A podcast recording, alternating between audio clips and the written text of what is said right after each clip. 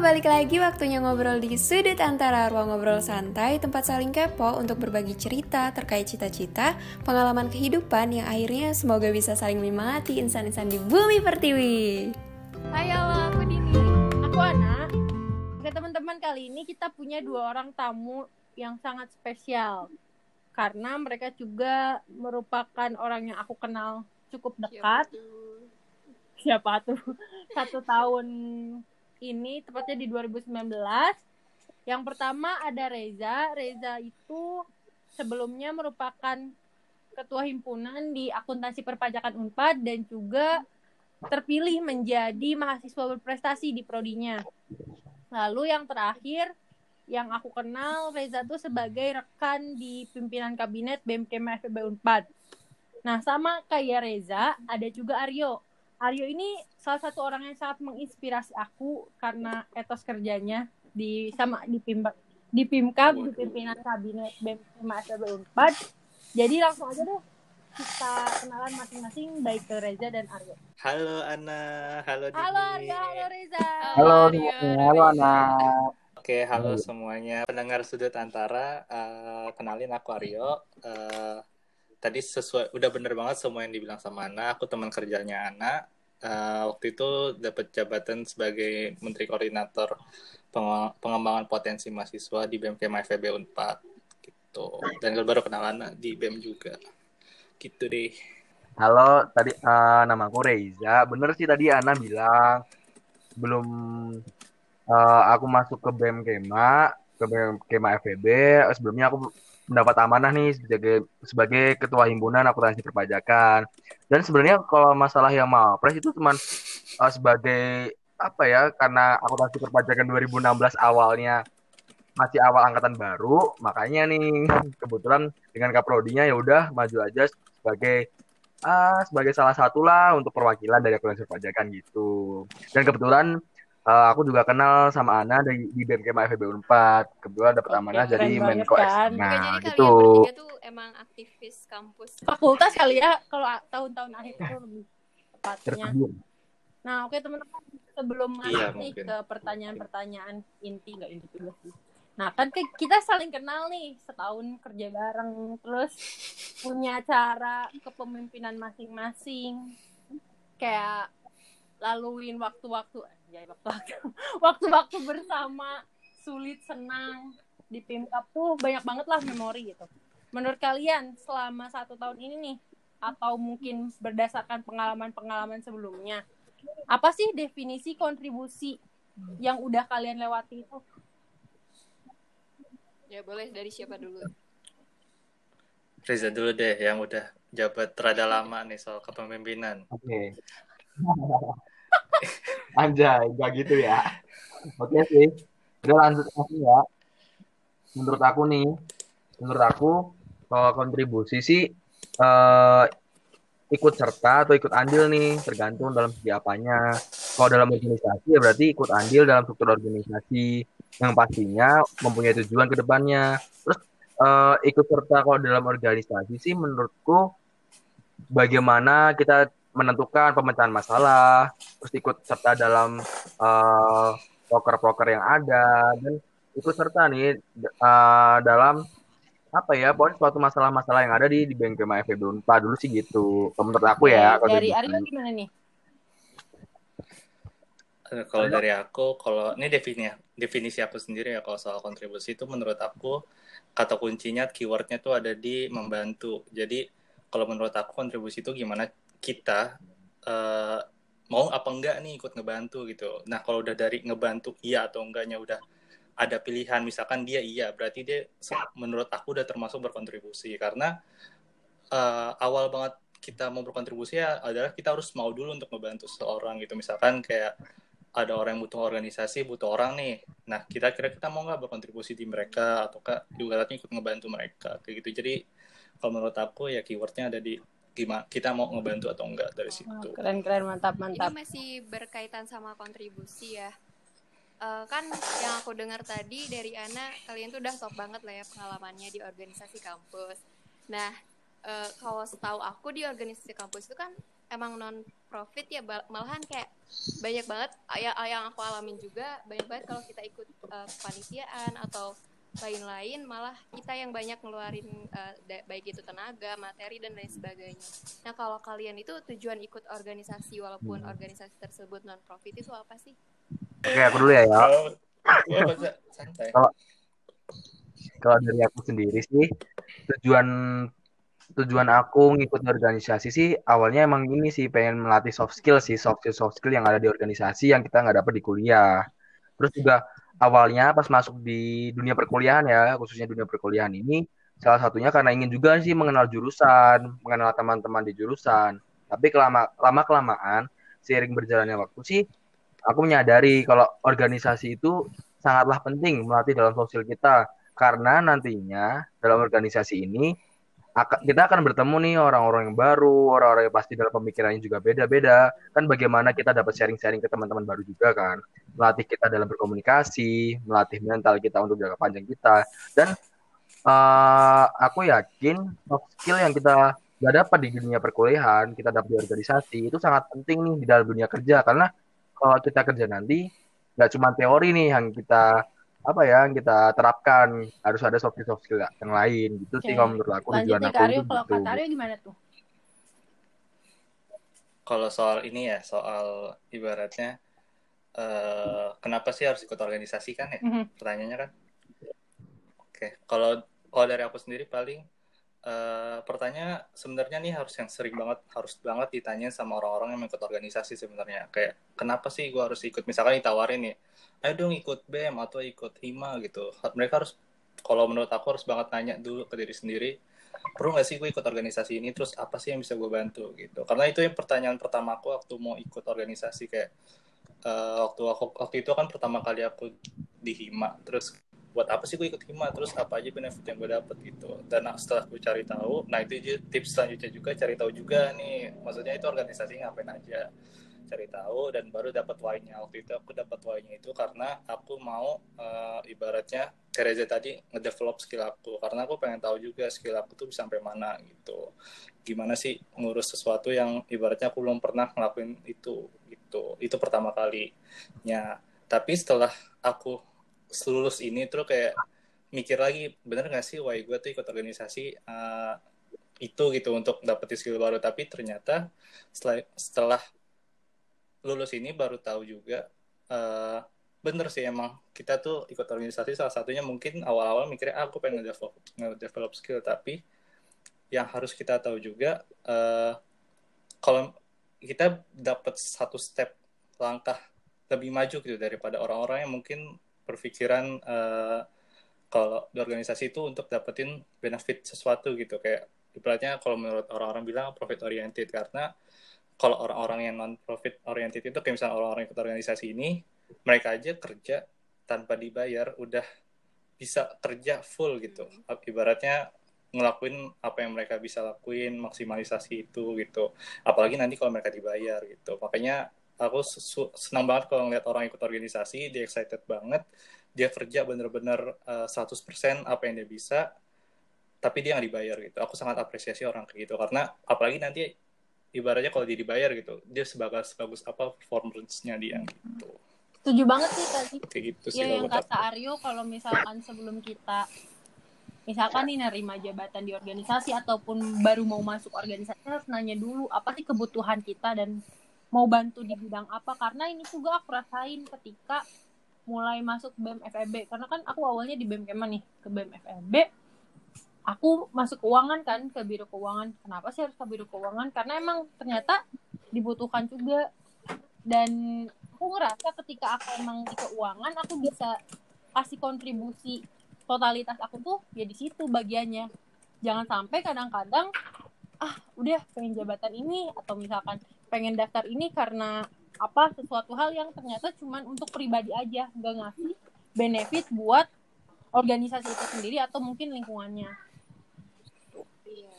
Terus menurut aku juga ya nak kayak penting juga ikut organisasi itu untuk kayak untuk menantang diri gitu nggak sih kayak untuk lebih kenal diri kita sendiri. Terus sebenarnya kita tuh Iya, punya skill lain loh. Terus juga untuk mengukur tanggung jawab diri itu sejauh mana gitu. Karena pas di organisasi kan suka ada kayak kegiatan-kegiatan yang emang tanggung jawabnya itu kita misalnya jadi uh, ketua pelaksananya kayak gitu kan. Beda tuh tanggung jawabnya kayak kita harus uh, ngelaksanain tugas benar terus nyelesain kegiatan juga kayak benar bener banget.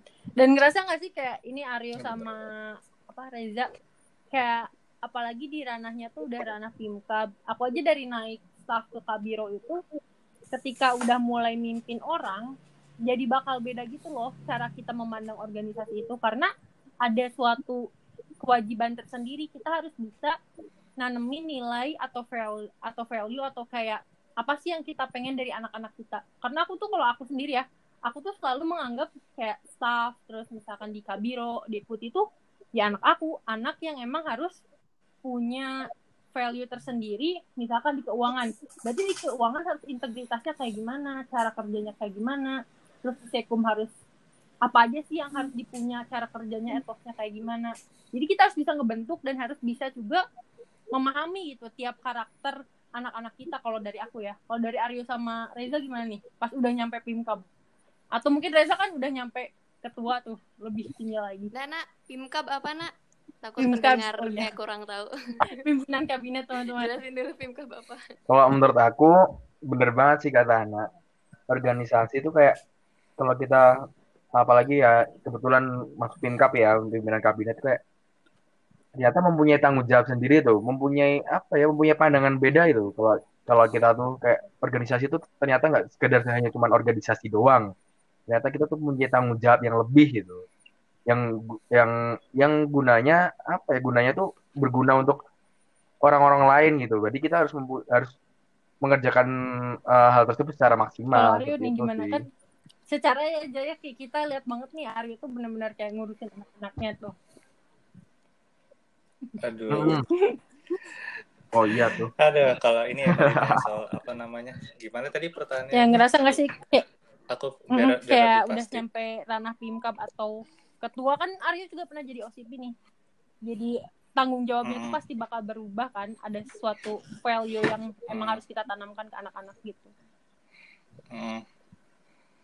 Oke, yang aku pelajarin banget dari gimana apa namanya pandangan kalau misalnya pas jadi pimkap terus pernah jadi OCP juga tuh eh, yang sangat aku highlight banget adalah kita nggak bisa maksa orang untuk Mhm. berkembang gitu. Karena waktu aku berpikir itu dulu eh, kalau aku jadi OCP aku bisa maksa orang untuk kayak ayo dong lu bisa dong ngerjain ini lu pasti bisa ngerjain ini. Nah, yang aku eh, yang aku apa pelajari setelah nga- ngalamin itu adalah kita nggak bisa maksa orang untuk berkembang. Dia yang harus mau untuk berkembang itu nah itu yang makanya aku pertama kali aku tan- tanemin waktu setelah aku jadi OCP dan aku ikut di PIMKA pimpinan kabinet BMKM FEB uh, pertama kali brainstorming aku ke anak-anak aku adalah uh, di sini uh, aku nggak bakal maksa kalian untuk berkembang gitu. Aku bakal kalau misalkan kalian emang di sini untuk cuman nyari relasi dan lain-lain oke nggak apa-apa gitu. Kalian mungkin punya purpose masing-masing tapi kalau kalian mau berkembang aku akan ngasih 100% yang aku bisa aku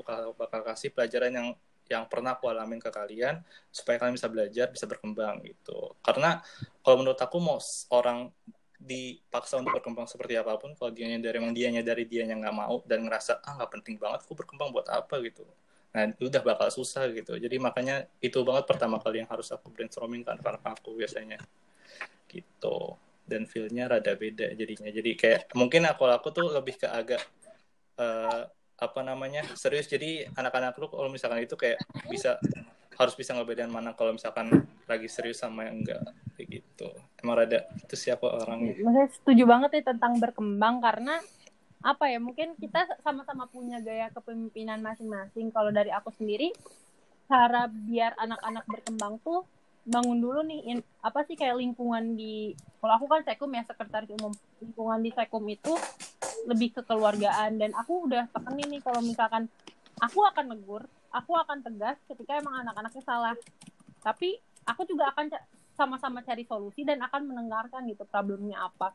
Jadi sampai sampai sampai kayak anak-anak manggil aku umi karena menurut aku sebagai seorang ibu kalau ibu yang maksudnya ibu dan nenek kan beda ya. Nenek tuh kalau di Sunda ada namanya nyah dulang. Nyah dulang tuh ya udah sayang kalau salah juga ya udah nggak apa-apa nah nggak apa-apa. Kalau jadi ibu tuh eh, ketika anaknya salah ya ditegur dikasih tahu salahnya di mana perbaikinya gimana.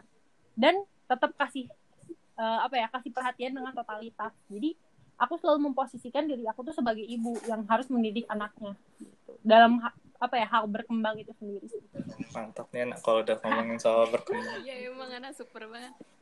Karena sampai dipanggil Umi sama anak-anaknya. Itu udah sangat wow nggak semua orang bisa. Semuanya keren banget. Ya, sih. Apalagi kayak kalau Eja sih kalau yang aku lihat ya Eja tuh lebih apa ya Eja tuh baik banget gitu gak sih? Iya yuk ya kayak gila baik banget. Santai. Kalau Ari totalitas iya baik banget Reza mah. Parah. Aku tuh baik kalau aku mah kayak ya aku membangun pohon senyaman mungkin lah di dalam dalam organisasi lah. Kebetulan kalau di BMK pemimpin kabinet kan ada bawahannya ya istilahnya ada ya kayak manajer-manajernya kayak kalau kita bikin nyaman bikin santai yang penting tapi serius santai tapi serius. Pas organisasi aku bilang dari awal kita kita santai aja ya tapi serius ya kalau ada masalah ada apa pun harus buka nggak boleh ditutup tutupi nggak boleh gitu. Tapi santai aja nggak usah yang panas-panas kalau gitu. dari Aryo ada yang sih. mau ditambahin nggak terkait berkembang ini nih? Ya udah sih kalau aku paling itu. Oke. kita lanjut ya. Sangat mencakup semua terkait ini nak kehidupan akademisnya kepoin dong. Waduh mungkin Reza nih yang masih ya, berprestasi Oke, iya, kan... iya perlu dikepoin banget. Apa anda? Gitu. Emang ini sangat menginspirasi. Iya emang. Ah, jadi nih kan kayak setahu aku nih kayak kita di tim Cup tuh sebenarnya ya kayak Reza dan Aryo itu hmm. mulai skripsian tahun ini gak sih? Kayak akhir tahun lah, akhir tahun pas kita Aduh, ditanya skripsi.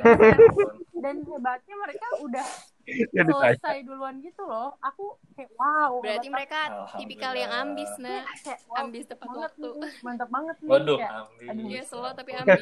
Gimana sih tips-tipsnya nih? Tips and trick apalagi kalian kan kayak apa ya sibuk banyak kegiatan sebelumnya tapi sekarang bisa tepat waktu lah dan bisa ngejarnya tuh cepet banget kalau menurut aku sangat cepat ya dibanding aku pun kalian sangat cepat nih coba Reza dulu yang mau press aku mah ah, apaan paling aku gini paling aku gini sih uh, kan uh, sebenarnya kan ini kan kebetulan aku kan ya pas lah ya empat tahun kan ya lulusnya ya. Nah, cuman kalau menurut aku uh, lulus tepat waktu kayak tepat waktu empat tahun itu nggak semua mahasiswa tuh sama gitu. Tepat waktu tiap orang tuh berbeda gitu. Ada mungkin yang emang di, di dalam perkuliahannya dia sambil bekerja lah, sambil bisnis lah. Jadi kayak dia nggak bisa nih maksimal 24 SKS. Jadi mungkin mungkin ada beberapa SKS karena dia juga membagi waktunya. Jadi kalau menurutku tepat waktu bagi uh, tiap orang tuh beda-beda. Nah, kebetulan aku alhamdulillah sih bisa pas 4 tahun menyelesaikan skripsi karena uh, gimana ya? Sebenarnya kalau kuliah itu kan tanggung jawab kita kepada orang tua ya yang meng, meng, memberi kuliah kita, memberi uang kepada kita. Maka dari itu kita sebelum terjun ke organisasi sebelum terjun ke organisasi atau kegiatan-kegiatan kuliah lain, sebenarnya kita menyiapkan planning sih. Itu planning paling penting sih. Nah, soalnya kita harus merencanakan dulu nih uh, kuliah kita biar jalan, kegiatan lain jalan, uh, pintar-pintar aja sih bagi waktu. Yang penting jangan bikin, bikin sepaneng. Kayak organisasi iya. Kuliah iya. Main iya. Mungkin bucin iya ya. ya bucin iya. Ya sebenarnya sebenarnya uh, semua itu bisa bisa kita lakukan. Beriringan waktu. Cuman planning kita tuh harus tepat. Rencana kita tepat. Kita harus konsekuensi nih ke diri kita. Kalau misal hari ini buat uh, belajar kuliah ngerjain tugas ya udah ngerjain tugas. Kalau misal uh, organisasi ya organisasi bucinnya nanti atau teman teman nanti. Misal kalau misal nih bisa dibagi waktu. Misal kita lagi temen nih lagi main sama teman-teman eh ada masalah organisasi kalau kita di situ bisa uh, ngerjain ya udah fleksibel aja bisa. Yang penting rencana dulu sih.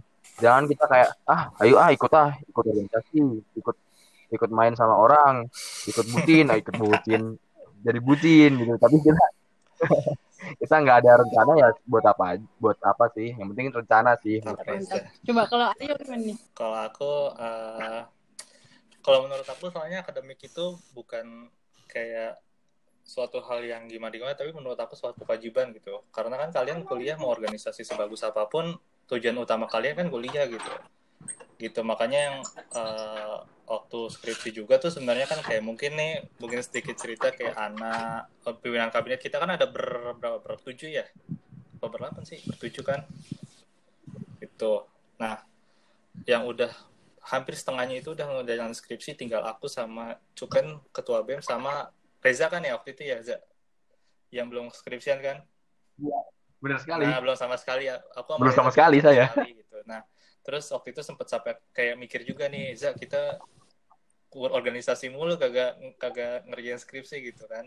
Sampai yang lainnya udah pada SUP dan lain-lainnya. Cuman uh, mungkin sedikit, sedikit tips buat pendengar juga nih kalau misalkan emang orang yang sangat sibuk organisasi dan lain-lainnya tapi mau juga ngimbangin dengan akademik emang benar kata Reza tadi harus di planning gitu. Misalkan kalian organisasi itu selesai di bulan apa gitu dan kalian harus planning gitu uh, kalian tuh harus mulai di bulan apa gitu ngerjain skripsinya kalau aku tuh mungkin emang aku selesai organisasi itu kan di bulan November gitu. Apa di bulan apa ya? Lupa aku. Nah aku tuh udah ngerjain aku udah mulai kayak mulai ngerjain skripsi itu di bulan no, itu juga. Jadi kayak pas aku ber, berbarengan sama selesai organisasi berbarengan juga dengan aku mulai skripsi gitu. Dan kenapa bisa aku cepet juga ngerjain skripsi? Karena pertama ya ngerjain skripsi emang masalah niat aja sebenarnya. Iya nggak Zah? Gitu. Semakin kamu niat ngerjain mas semakin akan cepat gitu. Mungkin nanti bakal faktor X kayak misalnya dosen pembimbingan dan lain-lain tapi uh, niat awalnya di kamu gitu. Makanya aku bilang tadi kenapa akademik itu kewajiban ya? Kalau kalian nganggapnya akademik itu sebagai sesuatu yang disampingkan mah ya kalian bakal makin lama ngerjain skripsinya yang penting mindsetnya dulu nih. Kalau aku kan kalau Reza tadi bilangnya uh, kalian harus planning. Udah kalau aku pertama mindsetnya dulu. Mindsetnya apa dulu nih kalian? Mindsetnya mau apa namanya akademik mau dijadiin apa mau dijadiin cuman apa namanya pendongkrak organisasi kah atau cuman kayak ya, yang penting gue lulus lah gitu. Apa cuman gimana gitu. Nah kalau aku mindsetnya aku jadiin kewajiban. Jadi mau seberat apa pun organisasi mau seberat apa pun apa namanya kehidupan kampus ya pertama banget pasti uh, aku laksanain akademik gitu kewajiban. Makanya jadi nggak terlalu yang gimana gimana banget lah kalau akademik gitu today guys. Aku setuju banget. Karena di lingkunganku ada yang kayak gitu gitu. Terus uh, kayak ada juga yang bilang ya udah kalau organisasi mah organisasi aja nak. Bahkan kayak aku masih inget nih aku lagi ngajar. Terus waktu itu inget ya sih ada ada yang demo DPR gitu kan? Nah nah hmm. yang demo DPR masih mau organisasi kayak gitu nggak penting tau cuma buang waktu terus kayak uh, aku diem aja kan maksudnya ya aku tuh aku tuh sebenarnya selama kuliah aja kayak ngebagi-bagi buat ngajar terus organisasi dan juga akademik.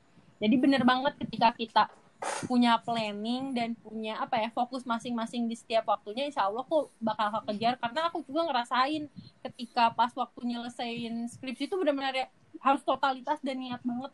Sampai yang nginep di sono sampai yang bolak-balik DU kayak aku nangis loh waktu itu inget gak sih kali? Nangis di, di ya, Jakarta. aku tahu. kayak ya ampun.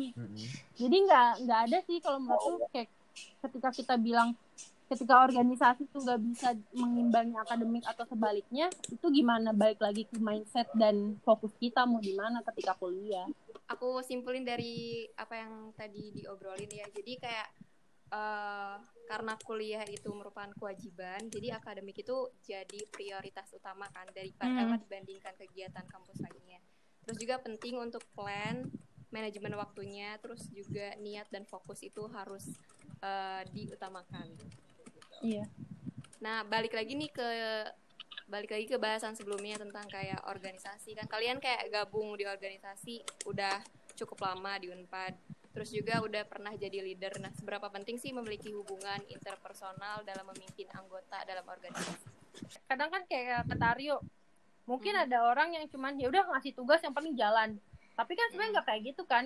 Ketika kita berhubungan sama manusia nggak cuman ngasih tugas kerjain nggak bisa kayak gitu. Iya benar kayak gitu. Kalau menurut aku penting banget sih untuk tahu personal orang gitu karena uh, gini kalau mungkin case-nya pertama uh, bisa dilihat dari yang paling simple banget sih mungkin uh, yang dari Ana gitu. Ana kan udah dipanggil Umi sama anak-anaknya gitu dan itu yang ciptain respect dari anak-anaknya ke anak gitu gitu. Jadi dari respect itu mulai muncul uh, wah gue segan nih kalau misalkan gak ngerjain sesuatu yang dari dikasih ke anak gitu. Itu pertama. Jadi harus muncul bisa muncul rasa respect antara bawahan sama atasan gitu. Itu yang penting juga salah satu pentingnya. Dan gak semua ibaratnya orang yang berada di level top manager tuh bisa punya itu gitu. Karena nggak semua orang kalau menurut aku tuh leadership itu bakat sih bukan sesuatu yang diciptakan. Mungkin bisa diciptakan cuman akan lama, akan lebih lama daripada yang bakat gitu. Karena kalau yang bakat dia bisa langsung kayak udah tahu nih selanya gue harus gimana gue harus gimana gitu. Jadi emang menurut aku leadership itu lebih ke bakat. Tuh terus kalau untuk soal interpersonal sendiri mungkin sedikit cerita oh kalau waktu kepemimpinan aku tuh uh, aku ngedepanin gini uh, prinsip gini. Uh, kalian nggak apa-apa di luar rapat jadi badut ibaratnya yang kayak ketawa-ketawa uh, terus bercanda-bercanda terus mungkin ngegibahin uh, aku juga ngegibahin bawahan juga gitu kayak ngeledek-ledekin kayak ih kakak bucin gitu-gitu. Nah tapi pas kita rapat plek harus switch bener-bener harus switch serius gitu. Nggak ada bercanda nggak ada yang apa namanya nggak ada yang makan atau gimana gitu. Pokoknya bener-bener yang serius. Dan itu yang ciptain ibaratnya interpersonal yang benar-benar kuat di waktu aku kepemimpinan aku gitu. Jadi anak-anak aku juga ngerti batasan di mana harus bercanda dan harus serius gitu. Dan itu benar-benar yang aku nggak expect mereka akan langsung ngerti gitu. Kayak pas mereka rapat benar-benar serius nggak ngobrol dan nggak yang gimana-gimana dan menghargai orang yang ngomong. Tapi pas sudah selesai rapat tutup kayak ah, ah, dan ini rapat kita tutup terus bercanda lagi gitu. Nggak nggak yang kaku atau gimana gitu. Dan itu yang ngebuat malah mereka makin deket karena mereka bisa bedain mana yang serius mana yang bercanda gitu. Itu sih salah satu tips dari aku untuk yang mau tahu gimana cara supaya bisa interpersonal sama orang masing-masing. Gitu. Karena menurut aku penting juga sih interpersonal supaya kenal juga sama orang-orang sama bawahan kita tuh mereka keluh kesahnya apa gitu. Karena kan nggak bisa diomongin pas rapat kan karena rapat orangnya banyak gitu. Kayak gitu sih. Mantap. Kalau dari kalau dari aku sih uh, hubungan interpersonal sih uh, sangat penting sih. Karena dalam kita memimpin sebenarnya kalau yang tipikal pemimpin bagi aku tuh bagaimana sih uh, bukan mereka yang mengikuti kita, tapi kita sebagai pemimpin tuh harus bisa menyesuaikan bagaimana sifat mereka. Tapi juga harus ada batasan nih, jangan kayak kayak tipe A kan tipe A sama tipe B beda banget. Kita bisa A, bisa B. Jangan gitu. Cuman batasannya kalau misalnya bener kayak tak Aryo tadi, kalau emang rapat kita harus serius. Cuman kalau misal di luar gitu, kita harus bercanda biar uh, biar nantinya kalau misal kita udah deket sama uh, orang-orang tersebut, si A atau si B, itu tuh udah mereka tuh dapat uh, terbuka nih sama kita. Jadi kayak kita di luar rapat nih kita bisa terbuka nih. Jadi misal kalau dia ada masalah yang nggak mungkin mereka nggak bisa omongin di rapat. Misal di luar rapat kalau kita udah sama-sama nyaman jadi kayak terbuka aja. Kayak dia uh, nyentuh apa tentang mungkin masalah di organisasi jadi lebih enak aja. Jadi kalau menurut aku bagaimana sih kalau pemimpin itu sebaiknya bisa apa ya bisa menyesuaikan sih bagaimana uh, tipikal orang-orang yang berbeda-beda karena kalau tipe aku sebagai tipe aku untuk memimpin itu yaitu mem membuat nyaman dalam organisasi. Soal hubungan interpersonal hmm. juga tuh sebenarnya kalau misalkan nih aku nambahin dikit ya. Hmm. Gak apa-apa. Gak apa-apa. Hmm. kalau menurut aku hubungan, kayak misalkan hubungan interpersonal kayak kan kadang-kadang orang suka mikirnya kayak uh, boleh nggak sih gue curhat ke uh, kepala departemen gue atau curhat ke teman gue? Gitu. Sebenarnya soal curhat-curhat kayak gitu tuh penting juga gitu. Karena uh, apalagi misalkan curhatnya ke kepala departemen gitu mungkin uh, yang pentingnya itu karena kita tahu kondisi staff kita lagi kayak gimana gitu. Karena waktu itu pernah kejadian juga waktu kepemimpinan aku tuh kayak misalkan ada satu orang yang mungkin lagi bermasalah di akademiknya atau mungkin lagi bermasalah di dengan hubungan antar pasangannya gitu yang mungkin ngagu performanya gitu gitu. Jadi kita bisa ngerti dan bisa kita counter gitu. Misalkan dengan uh, nge-replace kerjanya dia dengan orang lain gitu. Atau misalkan kita apa buat dia? gitu. Buat dia juga gitu. Dan itu yang bakal ngebuat mereka juga jadi ngerasa kayak ih uh, ternyata gue dibutuhin nih gitu. Ternyata gue dibutuhin ternyata gue diperhatiin gitu. Jadi mereka mungkin akan lebih loyal dengan organisasinya juga dengan loyal dengan pekerjaannya gitu. Kayak gitu sih. Penting banget Ya, emang paling kalau aku sih nambahinnya apa ya kan kalau Reza dan Aryo tadi udah bahas nih tentang rapat lah. Hampir mirip-mirip kali ya. Mungkin semua orang juga akan menerapkan hal yang sama. Beberapa orang deh. Nah kalau dari aku sendiri aku ngelihatnya bener tadi ketika kita menjadi pemimpin atau ada di posisi pemimpin sangat penting kita mengetahui kayak masalah yang terjadi di anak-anak kita di staff-staff kita. Karena kadang kalau misalkan dari awalnya udah segen nih ke depannya juga akan segen maksudnya segennya tuh gimana? Segennya kayak eh aduh nggak enak nih cerita ke, ke anak. Karena kalau aku dari staff ke aku aja ya cerita mah aja gitu. Dari situ tuh bisa tahu ketika misalkan kabironya punya masalah nih malah da- dari aku gitu kayak yang tahu duluan. Karena anakku cerita ke aku terus aku kayak ngasih mas itu sangat penting.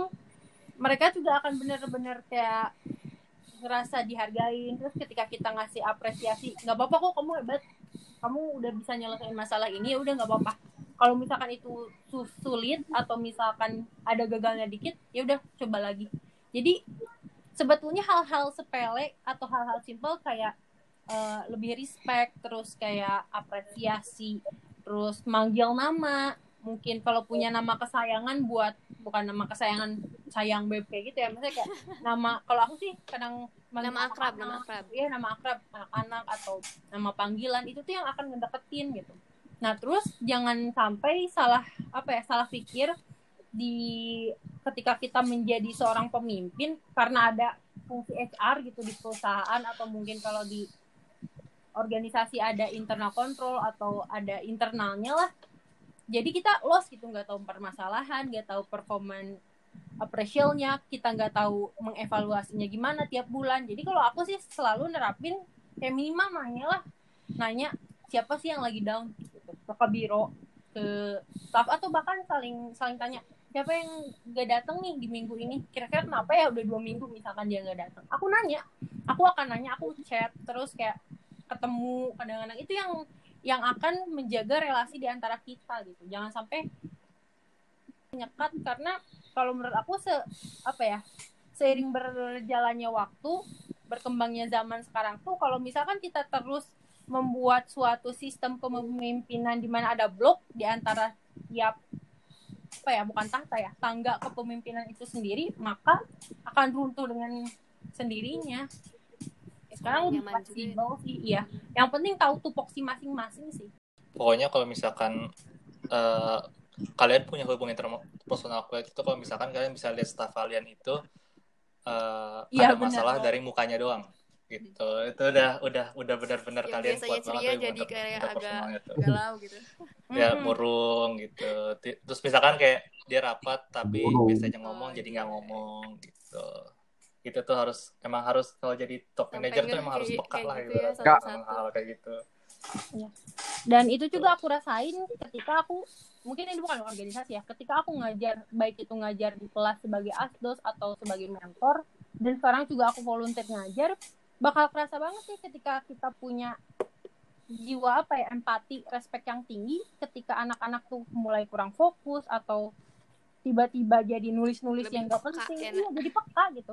Itu sangat penting karena seorang pemimpin itu bukan orang yang cuman eh gue follow up nih gue pemimpin. Enggak. Tapi kepemimpinan kita akan diuji ketika kita bisa mendengarkan masalah anak-anak kita.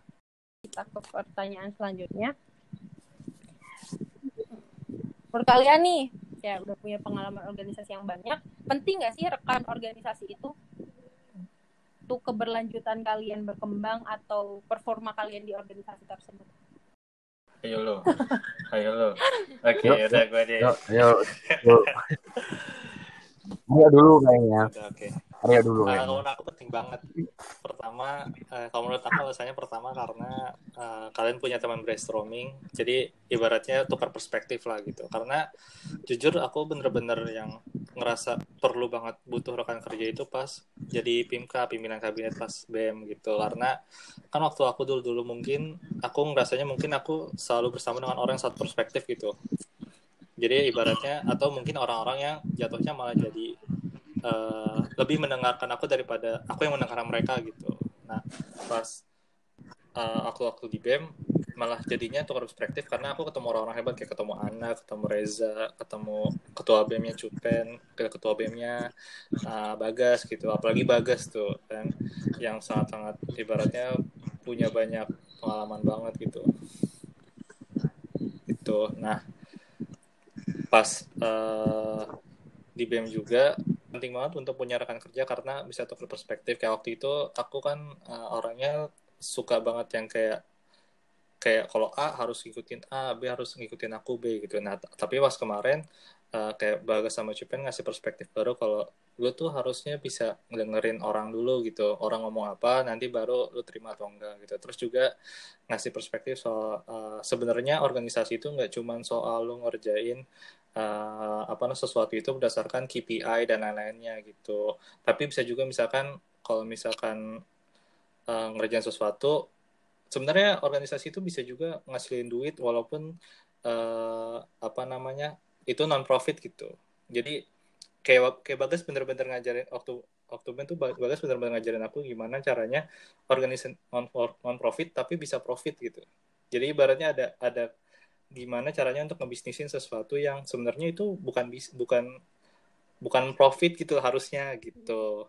Jadi emang ngasih tahu perspektif baru soal hal-hal baru gitu. Makanya rekan kerja tuh perlu banget sebenarnya. Tapi yang jadi uh, highlight menurut aku adalah rekan kerjanya juga harus yang ibaratnya bisa ngasih feedback juga ke kalian jangan yang nanti malah dianya banyak belajar ke kalian tapi kalian yang jadi malah nggak nggak belajar buat dia juga gitu bagus sih sebenarnya buat dia tapi buat kita mah jadinya malah nggak berkembang gitu makanya saran aku kalau misalkan nyari rekan kerja emang kalau bisa nyari di lingkungan yang emang uh, bisa nemu, ngembangin kalian juga gitu.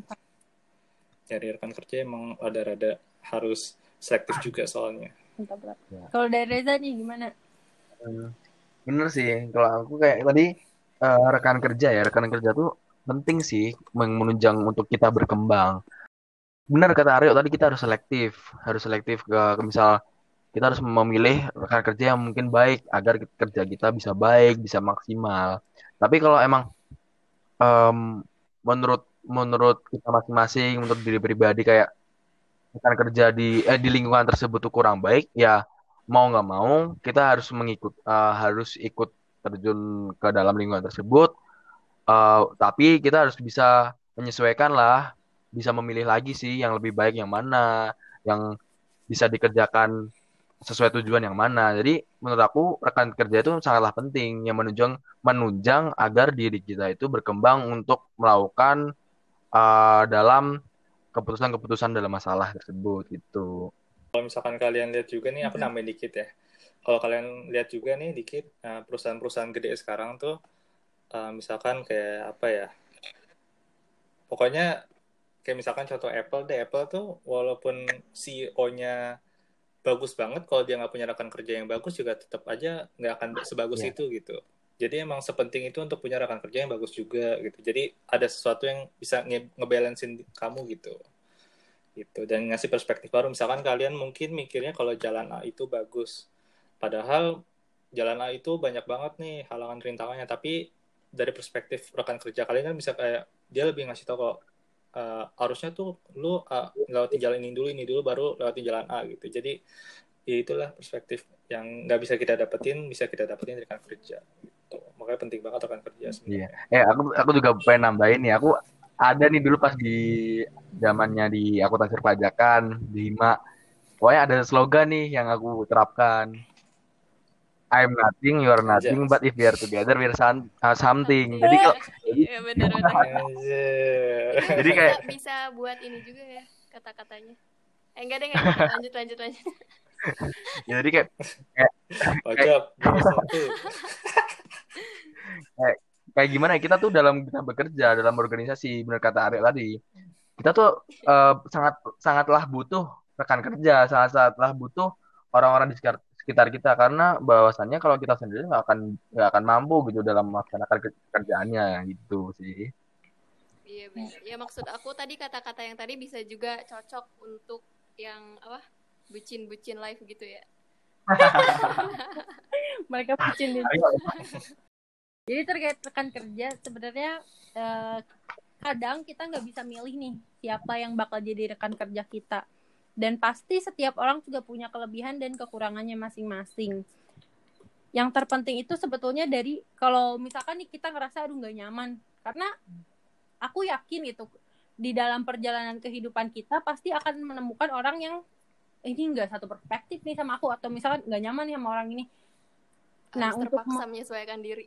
Iya, jadi bukan cuman menyesuaikan tapi yang terpenting adalah ya udah kita harus tetap maksimal kasih apa yang bisa Iya. kita lakuin. Karena kalau misalkan kitanya sendiri udah memandang negatif, aduh nggak cocok nih, pengen keluar, pengen keluar, pengen keluar. Misalkan nih ya kayak gitu. Kalau misalkan emang gak bisa keluar gimana dong? Nah itu yang harus jadi apa ya? Jadi bahan pertimbangan kita. Kenapa kita harus tetap kasih yang terbaik dulu aja lah. Jadi di situ kita cuma bisa berkembangnya. Karena aku pernah ngalamin yang kayak aduh awalnya nggak nyaman nih, nggak nyaman, nggak nyaman. Tapi ya udah bisa bisa bisa. Akhirnya ya udah di situ tempat aku berkembang. Dan aku ngerasain banget yang kata Aryo. Ketika kita cuman mikirin eh, misalkan di satu komunitas atau satu organisasi A A semua B B semua. Nggak dibantah, nggak dibantai, nggak dikasih maki, nggak dikritik, itu tuh nggak akan ngembangin diri kita. Tapi ketika kita enggak nak. Itu harusnya nggak gini. Ini gini oh iya ya benar. Ternyata ada jalan lain untuk mengerjakan ini.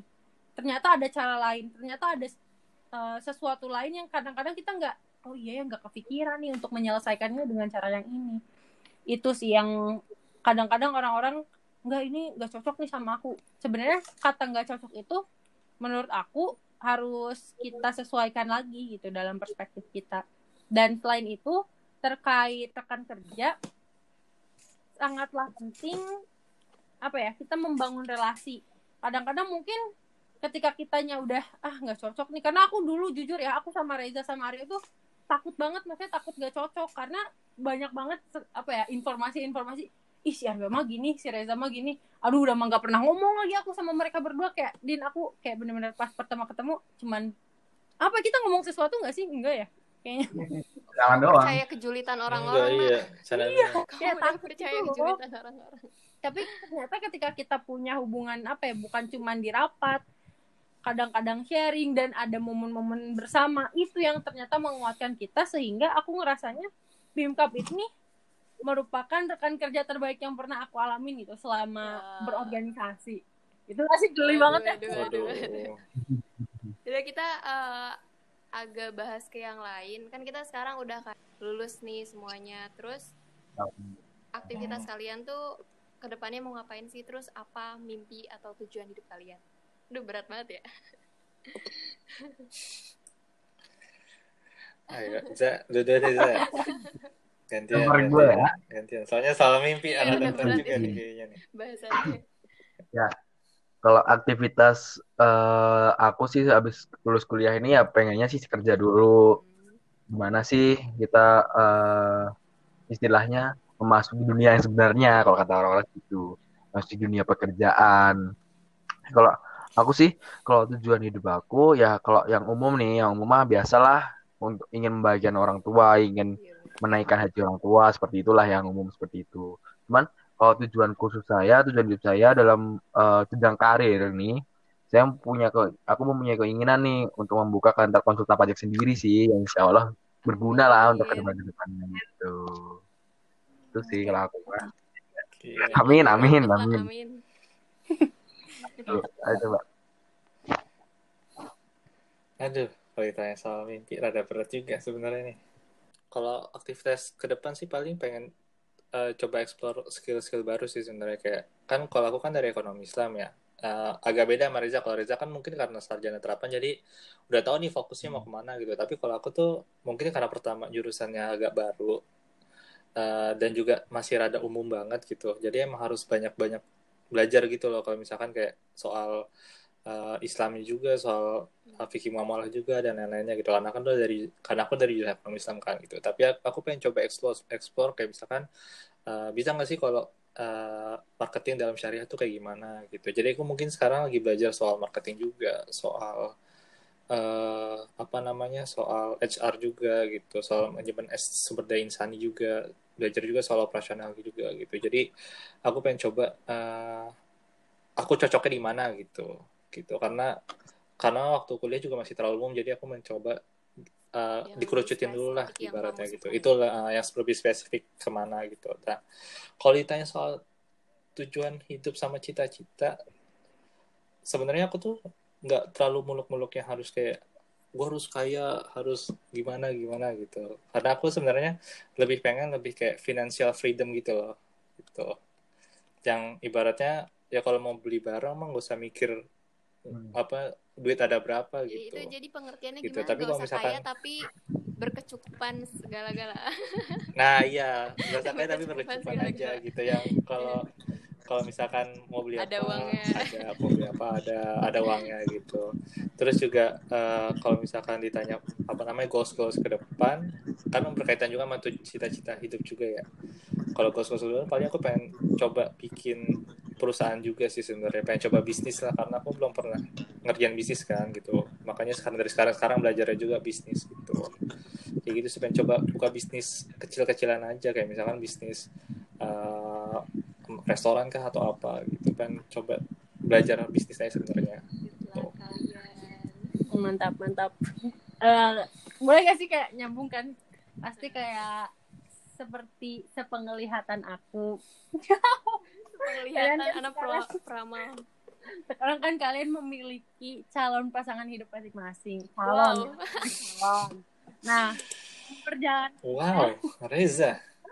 Gimana kalian akan mulai memikirkan step-step untuk melanjutkan hubungan apa? kalian ke ke jenjang? yang jenjang lebih serius nak. Ya betul. Karena mungkin akan Wow. random banget ini bahasannya. kan nyambung ke tujuan hidup kan? Oh iya iya bisa bisa. Oh, gimana tuh? Coba Reza tuh ini coba makin berat ya bahasannya Aku diem aja deh. ini sampai sampai di sampai didengerin za. Ya Allah ya Za Za. Ya pastinya intinya ya kayak kalau emang kan kita ngejodoh gak, gak ada yang tahu ya jodoh siapa gitu gak ada yang tahu. Ya kalau misal kita kan bisanya berusaha lah ya kalau mungkin sekarang udah ada mungkin ada calonnya ya kayak, obrolin dulu aja lah gimana enaknya ke Iya. depannya. Kalau udah pasti ya udah bikin nih planning seperti awal tadi planning kita mau ke serius kapan gitu gitulah itu mah rahasia lah ya. Nah, aduh Reza Reza ada coba ada. Aduh kalau ditanya soal kayak gini-gini agak sulit. Sebenarnya karena kan ini berkaitan dengan ilmu nggak pasti. jadi kalau misalkan soal planning udah ada planningnya ibaratnya kayak eh, mau kapan mau umur berapa udah udah tahu mau kapan gitu. Cuman kan banyak banget yang harus diomongin kayak misalkan eh, sebenarnya yang lebih ditekenin banget ini sih soal visi misi sebenarnya. Gitu. Karena eh, misalkan kalian udah misalkan udah eh, bareng-bareng selama enam tahun nih gitu. Tapi kalian eh, walaupun bareng-bareng ini kalian nggak pernah ngomongin visi atau misi hidup kalian bareng-bareng gitu. Ngerti nggak? Ya misalkan visi kalian apa misi kalian apa gitu. Karena setiap orang kan punya visi sama misi beda-beda kan. Gitu. Itu harus kalian sadarin juga dan harus diomongin gitu. Karena eh, bakal capek banget kalau kalian nanti bareng-bareng sama orang yang seumur hidup lagi kan seumur hidup dan itu beda visi sama beda misi gitu. Jadi kan kayak bareng-bareng tapi jalannya pisah-pisah gitu. Gitu. Makanya mungkin yang bakal aku lebih banyak siapin itu sebenarnya gimana caranya ngurusin visi sama misi ini gitu. jangan sampai pecah visi misi aja sebenarnya. Gitu. Oh keren keren. Nah kalau misalkan planning kalau misalkan planning mah sebenarnya planning kan bisa dibikin kayak misalkan kalian mau umur berapa nikah mau budgetnya berapa atau berapa itu kan bisa diomongin bareng-bareng nggak perlu yang kayak heboh-heboh gimana. Tapi kalau soal visi misi ini krusial banget itu yang harus diomongin pertama. Karena kalau ini nggak bisa serak ke belakangnya udah bakal ya gitu deh. Gitu. makanya sekarang lagi lagi mantep gitu Setuju sebenarnya. banget. ya, gila keren keren. Tuh. setuju setuju. Nah jadi kayak apa ya? Aku tuh tiap ngobrol sama Aryo tuh selalu tercerahkan gengs. Ya Allah. Maksudnya kayak bersinar bersinar Halo? kayak apa ya? Kadang bener banget sebetulnya yang akan mempertahankan keluarga karena aku lihat orang tua ya lihat orang tua lihat saudara yang udah nikah 30 tahunan lebih itu adalah visi dan misinya sama gitu. Dan itu tuh yang selalu dilupakan. Kadang-kadang mungkin orang ih udah cocok cocok tuh cocok apanya? Cocok tuh cocok sama-sama Nah, iya suka bener anak, basket bener kah? banget cocok-cocok iya, apanya. cocok cocok sama-sama suka akuntansi kah? Cocok di mananya gitu. Nah sedangkan kalau visi misi kan kayak kita Itu misalkan nih kalau aku iya aku nemuin seseorang terus kita mau didik anak kayak gimana? Berarti kan caranya sama nih. Terus kita nanti kalau misalkan mau berkarir berkarirnya kayak gimana bagi waktu gimana berarti udah ada fondasi tersendiri. Itu yang kadang-kadang dilupain. Dan bener banget penting banget kayak entah itu saling menerima kebiasaan itu udah masuk dalam visi misi ya. Iya. karena di, kalau misalkan visi misinya ya udah nikah mah nikah aja. Ya udah nggak akan nggak akan tahu kan tujuannya mau apa sedangkan dari visi misi itulah kita bisa membangun step-step selanjutnya maksudnya kayak lima tahun kemudian kita pengen punya rumah nih rumahnya di mana misalkan dengan budget berapa itu udah masuk lanjutan dari visi misi tersendiri itu penting banget sih benar kata Hmm. Tuh kayak misalkan contohnya kalau visi misi itu misalkan nih kalau kalian lihat kan mungkin ada kayak sering banget viral artis-artis yang kayak dia baru nikah tapi ceweknya nggak bisa masak Iya, gitu itu kan. yang kemarin gitu.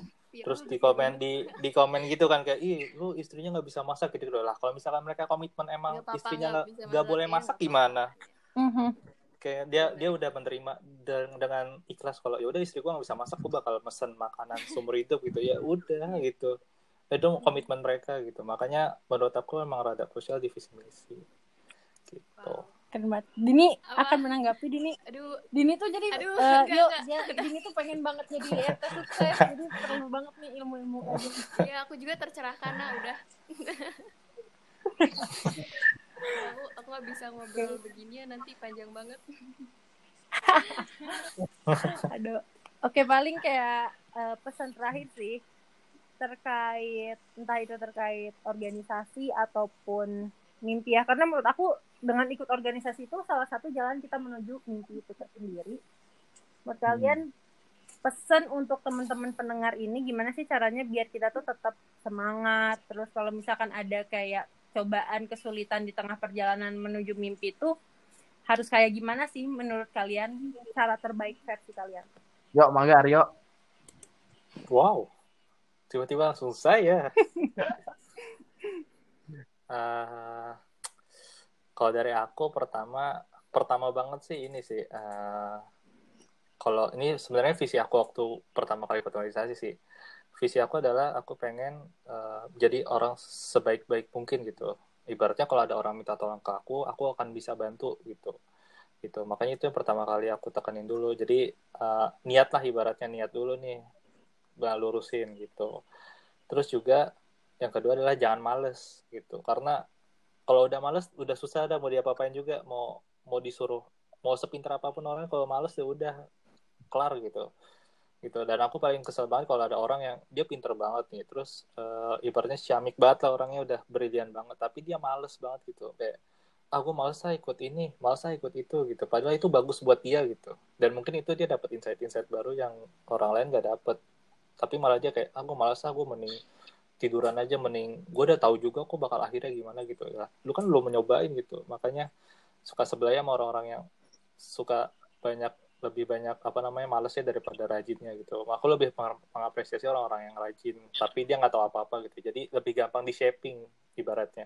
Lebih gampang dibentuk gitu. Dan aku suka banget tuh orang-orang yang rajin tapi dia belum tahu apa-apa gitu. Aku bakal bener-bener nge-push dia banget gitu sampai akhirnya jadi gitu. Terus kalau soal cita-cita sama uh, impian dan harapan gitu uh, paling saran dari aku pertama karena ini uh, ini sih apa pengalaman juga dari aku. Aku tuh dari am- sampai SMA mungkin sampai SMA tuh aku nggak tahu nih aku sebenarnya mimpinya apa gitu.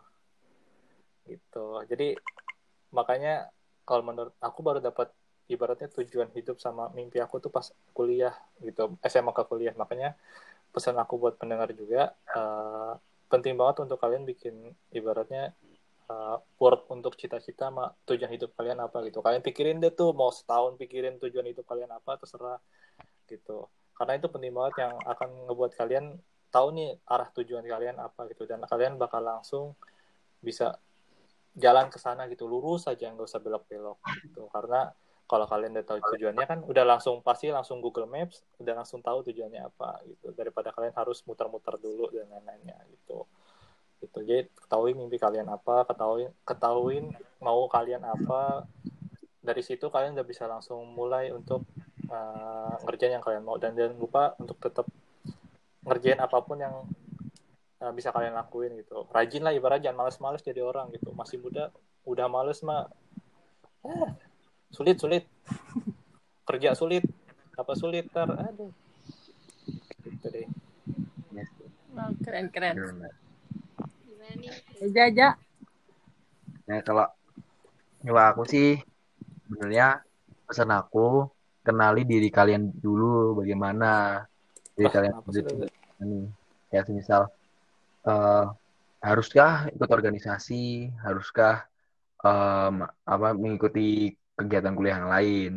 Kalau emang menurut kalian nggak perlu ya udah. Tapi kalau menurut aku sih saran aku dengan kita mengikuti kegiatan kuliah, dengan mengikuti organisasi, kita bisa eh, banyak bertukar pendapat nih sama orang. Sebenarnya yang menurut kita itu benar, kalau kita ada bertukar pendapat dengan orang lain, mungkin kita bisa berpikir lagi, oh ternyata eh, apa yang aku lakuin ini ternyata masih eh, belum belum sempurna, belum maksimal. Nah, dengan kita sering bertukar pendapat dengan orang banyak, maka insya Allah ke depannya hidup kita, eh, jalan kita tuh ke depannya bakal lebih baik lah. Karena ibaratnya gimana ya, eh, diri kita tuh emang nggak nggak punya segala nggak nggak gimana ya, nggak punya segalanya lah, nggak punya pendapat-pendapat segalanya. Jadi kita sebaiknya kalau kata aku yang ditekannya sering bertukar pendapat sama orang lain sih, itu aja sih. Biar nantinya maksimal ke depannya. makasih Reza ntar aku bilang juga Hmm. makasih Aryo Iya, makasih Reza sama Aryo udah luangin waktu buat isi podcast kita hari ini. Iya, selamat wisuda. Good luck buat rencana-rencana kalian ke depannya. Buat Reza, buat Aryo, buat. Ana, buat kita semua. Tungguin di episode selanjutnya ya.